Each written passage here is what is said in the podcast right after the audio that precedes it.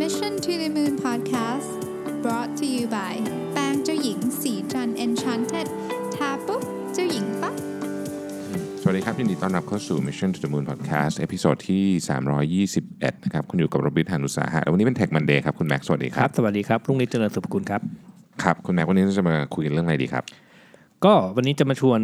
เอ่อให้ให้ทุกผู้อ่านทุกฟังเอ่อผู้ฟังทุกท่านมาลอง explore tools ตัวหนึ่งเรียกว่าเป็น process ตัวหนึ่งแล้วกันนะเราเรียกว่าทำการทำ proto- prototyping ครับ อืมก็มาชวนคุยแล้วกันจริงๆเอ่อจะมาให้ฟันธงว่าใช้อันนี้อันนี้เถอะมันก็มันก็คงมันมีข้อดีข้อเสียแตกต่างกันไปนะ อืม วันนี้ผมก็อาจจะคล้าย ๆ เหมือนมาแนะนำให้เอ่อท่านผู้ฟังลองดูว่าเออในโลกแห่งตอนเนี้ยมันมีอะไรอยู่ในท้องตลาดบ้างให้ลองเลือกใช้นะครับ ครับ แล้ว prototyping นี่มันยังไงครับคุณแม็กซ์เล่าให้เราฟังหน่อย คือถ้าถ้าเกิดว่าเวลาเราคิดมีไอเดีย อยากจะทำ implement application หรือว่าเว็บไซต์อะไรสักอย่างหนึ่งเนี่ย อืม มันต้องมีต้องมันต้องมีจุดเอ่อจุดประสงค์สำคัญเลยที่ต้องต้องให้ได้เร็วที่สุดก็คือฟีดแบ็ก อืม ว่าไอเดียของเราว่าหน้าตาแบบนี้ปุ๊บ มันจะได้ฟีดแบ็กมาเป็นยังไง อืม อืมวิธีวิธีที่ทำที่เร็วที่สุดคืออะไร ก็เอากระดาษมาแปะแปะๆมาวาดรูปก็ได้มาวาดรูปมาเป็นกระดาษแล้วก็ไปถามหาฟีดแบ็กกับคัสเตอร์ที่เออ potential customer ที่เราคิดว่าเออเนี่ยคนเป็น target ของเรา อืม แล้ว ค ก็ รับ ถามหาฟีดแบ็กเอาดื้อๆนี่แหละว่าคุณคิดยังไง อืม กับอันแบบนี้ อืม นะครับ สมัยหนึ่งมันก็มีทูสำหรับในการทำเอ่อทำโปรโตไทปิ้งเนี่ยแบบนี้เนี่ยรูปแบบหนึ่งแต่ตอนนี้วิวัฒนาการวิวัฒนาการมันเปลี่ยนไปเยอะแยะแล้วก็เดี๋ยววันนี้มาแนะนำให้ให้รู้จักแล้วกันว่าเป็นยังไง แต่จริงๆแล้วเนี่ยเอ่อถ้าไอทูทั้งหมดเนี่ยอาจจะไม่จำเป็นเลยก็ได้นะ ถ้าคุณมีวิธีในการเก็บฟีดแบ็กอย่างดีพออืม อืม อย่างจริง ๆ แล้ววิธีที่ดีที่สุดอย่างที่ก็คือได้แนะนำไปแล้วแหละเมื่อกี้เนี่ยคือกระดาษ อ่าฮะ อืมถ้าเกิดคุณเอากระดาษมาวาดรูปเป็นเป็นองค์ประกอบของสิ่งที่คุณจะมี แล้วก็วางวาดสลับวางวางเปลี่ยนไปเปลี่ยนมา แล้วก็ไปถามฟีดแบ็กเลย เร็วที่สุดน่ะ อืม มันก็มันก็ได้ผลเหมือนกัน อ่าโอเค แต่นี่เรากำลังพูดถึงดิจิ t a ล Product ล้วนๆ ดิ ถูก จิ ไหมครัทัลบ โปร วัน ดั นี้ กคือไอตัวกระดาษเมื่อกี้เนี่ยก็เป็นดิจิทัลโปรดักเหมือนกัน อืม อืมแต่ว่าบางที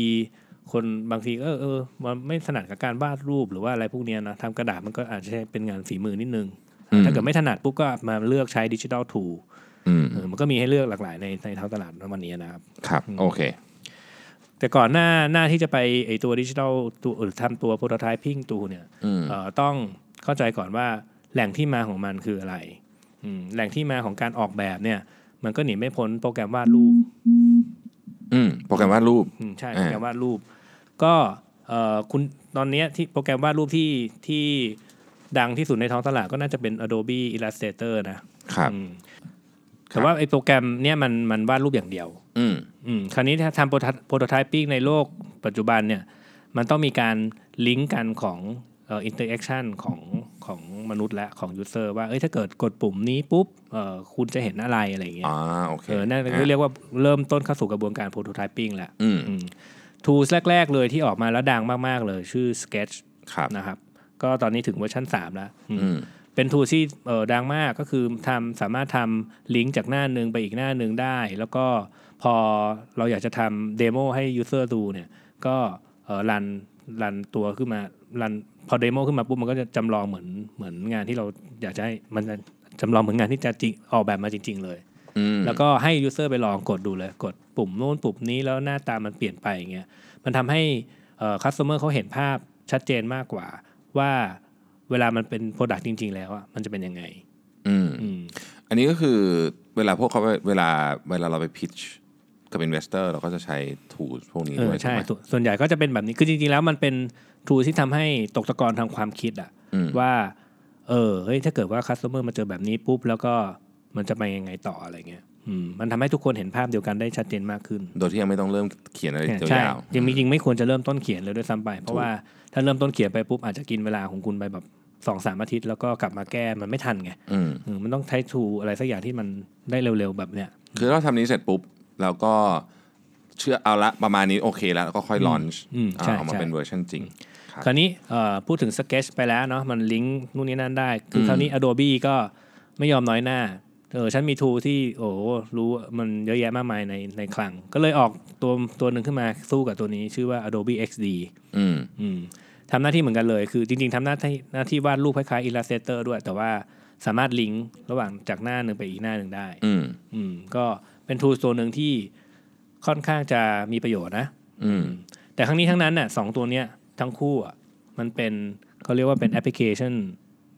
เอ่อ prototyping application คือคุณต้อง install ลงบนเครื่องของคุณเองในการทำงาน อืม อืมทีเนี้ยเวลามันอาจแล้วแล้วแล้วมันมีราคาแพงด้วย แล้วมันไม่ค่อยสะดวกเท่าไหร่ ในการที่จะ install แอปพลิเคชันเนี้ยเพื่อที่จะทำ prototyping แค่ง่ายๆบางในเรื่องง่ายๆบางเรื่องง่ายๆ ต้องไปเอาโปรแกรมพวกนี้มาลงก่อนอะไรเงี้ย อืม อืมถึงแม้มันจะมี trial period อยู่มันก็อาจจะไม่ค่อยสะดวกเท่าไหร่ ถ้า ก็ เป็น เลย ของถ้าเป็นของ Adobe ไม่มีอะไรถูกนะไม่เคยมีอะไรถูก มีมีมีเขาเรียกว่ามันไม่ใช่ถูก มันเรียกว่าสมเหตุสมผล เออ นั่นแหละ อืม อืม โอเค คือถ้าเกิดว่าคุณจ่ายเงินจำนวนหนึ่งแต่ว่าเออมันทำงานแล้วได้เอาพูดออกมา เยอะกว่านั้นเยอะก็โอเค ก็คุ้มที่จะจ่ายนะ อืม อืมแต่ทั้งนี้ทั้งนั้นพูดดูถึงความสะดวกเป็นหลักดีกว่า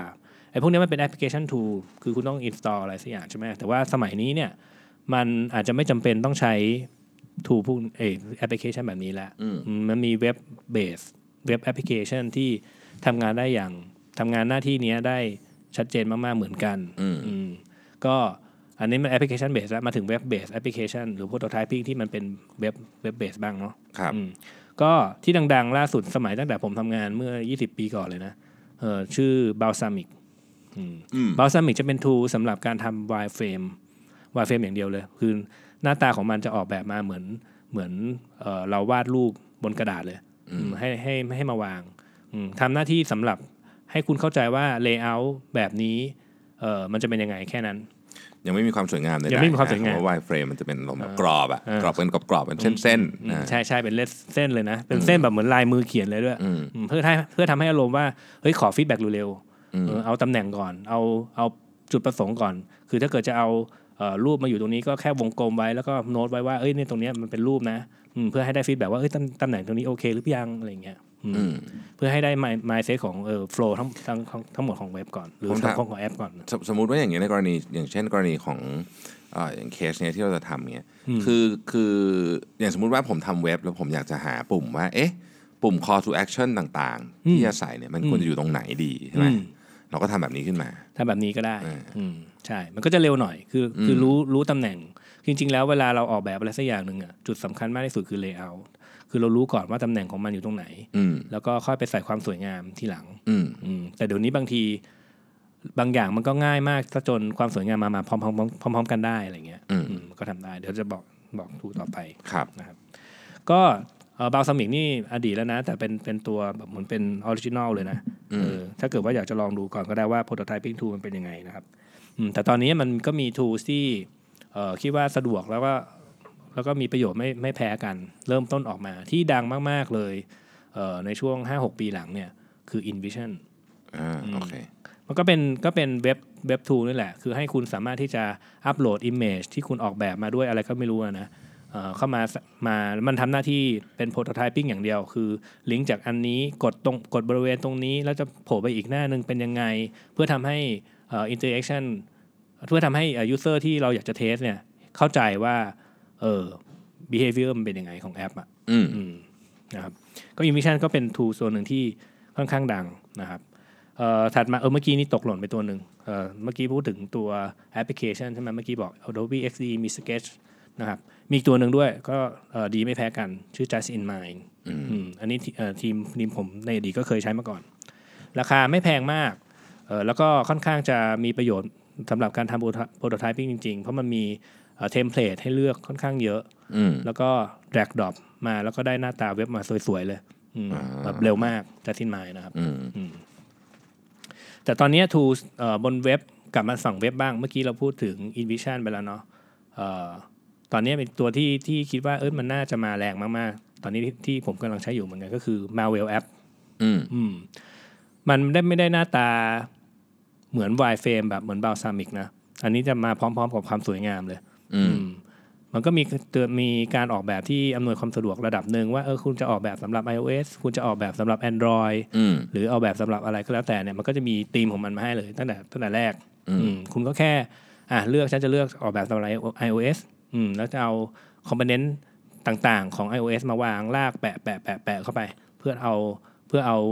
ฟีดแบ็จากยูเซอร์ก่อนอันดับแรกอืมก็เอ่อคิดว่าเป็นทูที่ค่อนข้างจะสะดวกมาก ๆ แล้วจริง ๆ แล้วมันเป็นทูสำหรับเอ่อพวกเอเจนซี่เวลาทำซอฟต์แวร์เดเวล็อปเมนต์ใช้แล้วก็เอามาคุยกันก่อน คือมันต้องมีโปรเซสอันนี้ก่อน ที่จะโยน requirement ให้ใครสักคนหนึ่งมาทำอะไรอะ อืม อืมเพื่อให้เห็นภาพมากขึ้น อืมอืมครับ อืมก็วันนี้ก็มาแนะนำให้รู้จักกับเอ่อ prototyping tools เผื่อว่าเวลาใครที่อยากจะเริ่มต้นมีไอเดียอยากทำอะไรใหม่ ๆ เนี่ย แทนที่จะเอ่อกระโจนเข้าไปบอกว่าเฮ้ยหาคนช่วยทำให้หน่อย คุณลองไปทำ prototyping ด้วยตัวเองก่อนก็ได้ ซึ่งจริงๆ tools พวกนี้มันง่ายมากแล้ว สามารถทำด้วยตัวเองได้ เพื่อทำให้เอ่อคุณตกตะกอนทำความคิดว่าเฮ้ยตกลงจริง ๆ เนี่ยที่ฉันอยากจะทำเนี่ยมันคืออะไรกันแน่ อืม อืมพอได้พอได้ภาพเนี้ยชัดเจนเสร็จปุ๊บถึงค่อยไปหาทีมงานที่จะ implement ให้เรา คุณแม็กยกตัวอย่างเรื่องการโปรโตไทป์ให้ฟังหนึ่งว่ามันมันมีความสำคัญยังไงบ้าง อืมมันจริง ๆ แล้วมันเป็นการสร้างภาพให้มันชัดเจนระหว่างเรากับคนทำและจริง ๆ ตัวเราเองอะเป็นหลักด้วย ให้ตกตกผลึกตกผลึกทางความคิดว่า ฉันทำอะไรกันแน่ ฉันอยากได้แบบนี้จริงๆหรือเปล่าใช่ไหม แล้วก็ไปไปเอาจริง ๆ แล้วก็คือต้องบอกตั้งแต่ตอนแรกก็คือ ไปเอาฟีดแบ็จากคัสเตอร์มาให้ได้เร็วที่สุดเท่าที่จะทำได้นั่นแหละ อืม อืมเพราะกระบวนการทางความคิดเนี่ยมันจึงต้องป้อมปรับแต่งไปอยู่เยอะมาก คือการได้ฟีดแบ็กยิ่งเร็วเท่าไหร่เราก็ยิ่งเอามาพัฒนาได้มากขึ้นเท่าเอ้ยได้ตรงจุดมากขึ้นเท่านั้น อืมแล้วอันนี้มันสามารถช่วยเราเก็บข้อมูลได้ด้วยไหมพวก tools พวกนี้ ตอนนี้ยังนะ มันคือทำแค่จริง ๆ การเก็บข้อมูลมันยังทำคือเราจะเอาไปใช้ยังไง มันเป็นแบบแมนนวลซะเยอะ อ่าเป็นแบบนั้นยังเป็นแบบ แต่ นั้นอยู่ แต่แต่มาเวลแอปกำลังจะออกฟีเจอร์ใหม่คือให้ user test เลย เออหมายถึงว่าอ่าส่งไปเลยปุ๊บเงี้ย ส่งไปหาส่งไปหา user ให้ test ได้เลย อ่า อสย่างม เงี้ย มติบอกว่าอ่ะอยากได้พันคน อืม อ่าขอเทสหน่อย ใช่ใช่มันกำลังจะออกฟีเจอร์นี้มาแต่ยังไม่ออกนะ ซึ่งอันนี้ยิ่งจะทำให้ฟีดแบ็กเร็วขึ้นแล้วก็ systematic มากมาก แต่พูดถึงกระบวนการทำ user testing แบบนั้นน่ะเอิ่มมันก็มี tool สำหรับเพื่อการนี้โดยเฉพาะ ๆอีกเหมือนกัน เหมือนกัน อืม คือไม่ไม่ไม่จำเป็นต้องเป็น malware app หรอก เดี๋ยวไว้ครั้งหน้ามันมาเล่าให้ฟังแล้วกัน คือมันเขาจะเป็นลักษณะแบบเป็น service นะ คุณมีอะไรสักอย่างหนึ่งไปวางไว้ แล้วเขาจะไปหาคนมาเทสให้คุณ อืม อืมคุณจะบอกว่าอ่ะพันคนก็เอาเงินเอ่อฟาดเข้าไปให้ช่วยช่วยเทสหน่อยพันคน เพราะว่าจริง ๆ แล้วอ่ะการเราจะไปหาคนพันคนมาเทสแอปของเราเนี่ย ถ้าเราหาเองคอสมันเยอะกว่าเงินที่เราจะต้องจ่ายอยู่แล้ว ถูกถูกอ่าแล้วทีนี้สมมติว่าอ่ะผมมีของอยู่แล้ว อยากจะเปลี่ยนหน้าตา อืม แต่ไม่แน่ใจว่าจะเปลี่ยนดีไหม อืม อันนี้เราก็จะทำแบบลักษณะแบบคล้ายๆแบบนี้ได้ไหม ถ้าเป็นถ้าเป็นตัวตั้งต้นแบบนี้นะ อืม อืมมันไม่น่าจะเป็นการทำแบบทำ prototyping แล้ว อ่า มันควรจะทำสิ่งที่เรียกว่า A/B testing โอเค ก็ A/B testing ก็ต้องมีจริง ก็ต้องมีจริงๆ ต้องทำขึ้นมาจริงๆ ต้องทำขึ้นมานั่นแหละเออลองดูซิว่าจะเปลี่ยนดีไหมนะ ๆอ่า ถ้าเกิดคำถามมันคือจะเปลี่ยนดีไหม ไม่ต้องถามแล้ว คุณทำมันทั้งคู่แล้วดูซิว่าอันไหนได้ผลมากกว่ากัน อ่าก็อย่างเช่นอายกตัวอย่างสมมติว่าขายของเงี้ยเราก็แบ่งคนครึ่งๆเข้ามา ใช่ใช่ใช่ อ่าอันไหน respond ดีกว่า จริง ๆ มันก็อาจจะมีหลายเวอร์ชันมากกว่าครึ่งครึ่งๆก็ได้อืม เออ แล้วแต่ว่าเราอยาก แบ่ จะ งๆ ทดสอบอะไรเนาะ คือคำว่า A/B testing ไม่ได้หมายถึงสอง อืมใช่ ใช่ไหมแต่มันเป็นคำที่เขาใช้กัน ใช่ เท่านั้นเอง แค่แบ่งกลกลุ่มหนึ่งออกไปหลายๆส่วนแล้วเทสดูเท่านั้น อย่าง Facebook Amazon เขาก็ทำพวกนี้ตลอดเวลาถูกไหมฮะ แต่ก่อน แล้วก็ เคยได้ ทำ ยินว่าทำเยอะมาก อืมแต่หลังๆเนี่ย การทำเยอะมากๆ แล้วมันหลุดจากธีมเมนหลักออกไปอ่ะ มันก็มีเหมือนกัน อ่า ก็มีเป๋ไปเหมือนกันอะไรเงี้ย มันก็ไม่ค่อยไม่ค่อยดีเท่าไหร่อืมคือเยอะเสร็จปุ๊บแล้วก็ ตอนนี้เข้าใจว่ามันลดลดน้อยลงนะ Facebook กับ Google เนี่ย คือก็ต้องก็ต้องรู้ด้วยว่าจะทำเพื่ออะไรไม่ใช่ว่าสักแต่ว่าจะเทสอย่างเดียวใช่ไหม เออใช่วันวันหนึ่งยกตัวอย่างเลย Facebook นะ อยู่ดีๆไอ้ปุ่มปุ่มกระดิ่งอ่ะปุ่มกระดิ่งที่บอกว่าเอ้ยมันมีอะไรบ้างอ่ะ เออ อยู่ดีแต่ตอนนี้มันอยู่คอลัมน์ที่สี่ใช่ไหมคอลัมน์อันสุดท้ายอ่ะ อืม วันดีคืนดีผมเปิดแอปมาแม่งอยู่คอลัมน์ที่สองอะคือเขาคงจะเทสอะไรสักอย่างอะว่าเอ้ย อ่า ถ้าเกิดมาอยู่ตรงนี้แล้วคนจะกดเยอะขึ้นหรือเปล่าอะไรเงี้ย อืม อืมอันเนี้ย A B testing แน่ อ่า ๆ ชัดเจน ก็ก็เห็นเห็นเยอะ Facebook เนี่ยถ้าเกิดใครใครเล่นบ่อยๆก็จะรู้สึกว่าเออบางทีมันหน้าตามันมันเปลี่ยนไปนิดนึงอะไรเงี้ย อืมใช่ มันเปลี่ยนนิดนึงไปตลอดเวลา ใช่ หรือบางทีมันเปลี่ยนขนาดรูปก็มีอะไรพวกนี้ก็มี ใช่ใช่ มันก็เป็น A/B testing ซึ่ง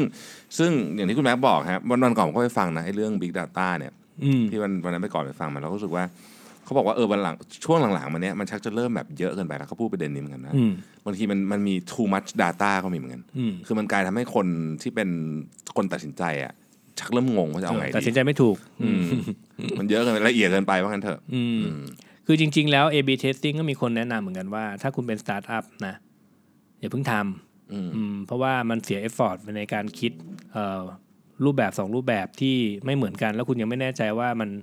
มันอันไหนเวิร์กอะเอฟฟอร์คุณอาจจะมีไม่ไม่พอที่จะทำสองอย่างขึ้นมาพร้อม ๆ กันก็ได้ อืม เอออาจจะต้องอาศัยกัดฟีลลิ่งแล้วก็ลุยไปเลยข้างใดข้างหนึ่งนั่นแหละแล้วเดี๋ยวไปหาวิธีเก็บฟีดแบ็รูปแบบอื่นเอา คือบางทีมันอาจจะหมายความว่าที่เราเห็นผลมาบางบางทีผลไม่มัน significant ยิ่งยิ่งปวดหัวถูกไหม ใช่ แล้วอาจจะไม่ตอบไม่ได้ชัดเจนว่า อืม เฮ้ยมันมาจากเพราะอะไรอ่ะ เออออันนั้นยิ่งหนักเลยอาจจะทำให้เราไปผิดทางได้ง่าย ใช่ ก็คือถ้าเกิดเป็นสตาร์ทอัพนะสตาร์ทสตาร์ทอัพเวนะ ๆอืม คุณตั้งเป้าว่าเอ้ยเรื่องเนี้ยมันโซเพนอืมก็ก็ทำการโซฟเรื่องนั้น คือ A/B testing มันไว้สำหรับทำ growth มันคนละแบบกัน อืม คนละเรื่องอืม ขออนุญาตเสริมนิดนึงแล้วกันนะ ไอเดียเรื่อง prototyping นี่ผมว่ามันเป็นแนวคิดหลักของการทำธุรกิจยุคนี้ ไม่ใช่เฉพาะ digital product ใช่ ในความเป็นจริงแล้ว physical product ถ้าทำได้ อืม ก็ควรจะทำ prototype เหมือนกัน เพราะทุกทุกวันเนี้ยเอาเข้าจริง ๆ คือโลกมันมีทูสเยอะไปหมด เพื่ออ ม จุดประสงค์เดียวนั่นแหละฟีดแบ็ก ใช่ คราวนี้คุณ ถูกต้อง คุณรู้จักวิธีการเอาฟีดแบ็กมาใช้ประโยชน์หรือยัง ถ้ายังเนี่ยก็ลองเริ่มพิจารณาแล้วนะอืมว่าเป็นยังไงบ้าง ใช่ ครับ อืม โอเค ก็น่าจะได้ไอเดียไปพอสมควรนะครับ ครับ วันนี้ก็ขอบคุณคุณแม็กมาก เดี๋ยวเราเจอกันใหม่อาที่หน้านะครับ ครับ เออแต่ถ้าเกิดผมตกทนหลกหล่นทูอะไรก็เอินบ็อกมาแนะนำกันได้นะครับ ได้ ผมจะได้ไปลองศึกษาดูว่าอ๋อโอเค ยังมีโปรโตไทปิ้งทูในโลกใบนี้ที่มันน่าสนใจอยู่อะไรเงี้ยนะครับ โอเคครับ ขอบคุณครับผม โอเค คุณแม็ก สวัสดีครับ สวัสดีครับ สัสิ เพราะความสดใสมีได้ทุกวัน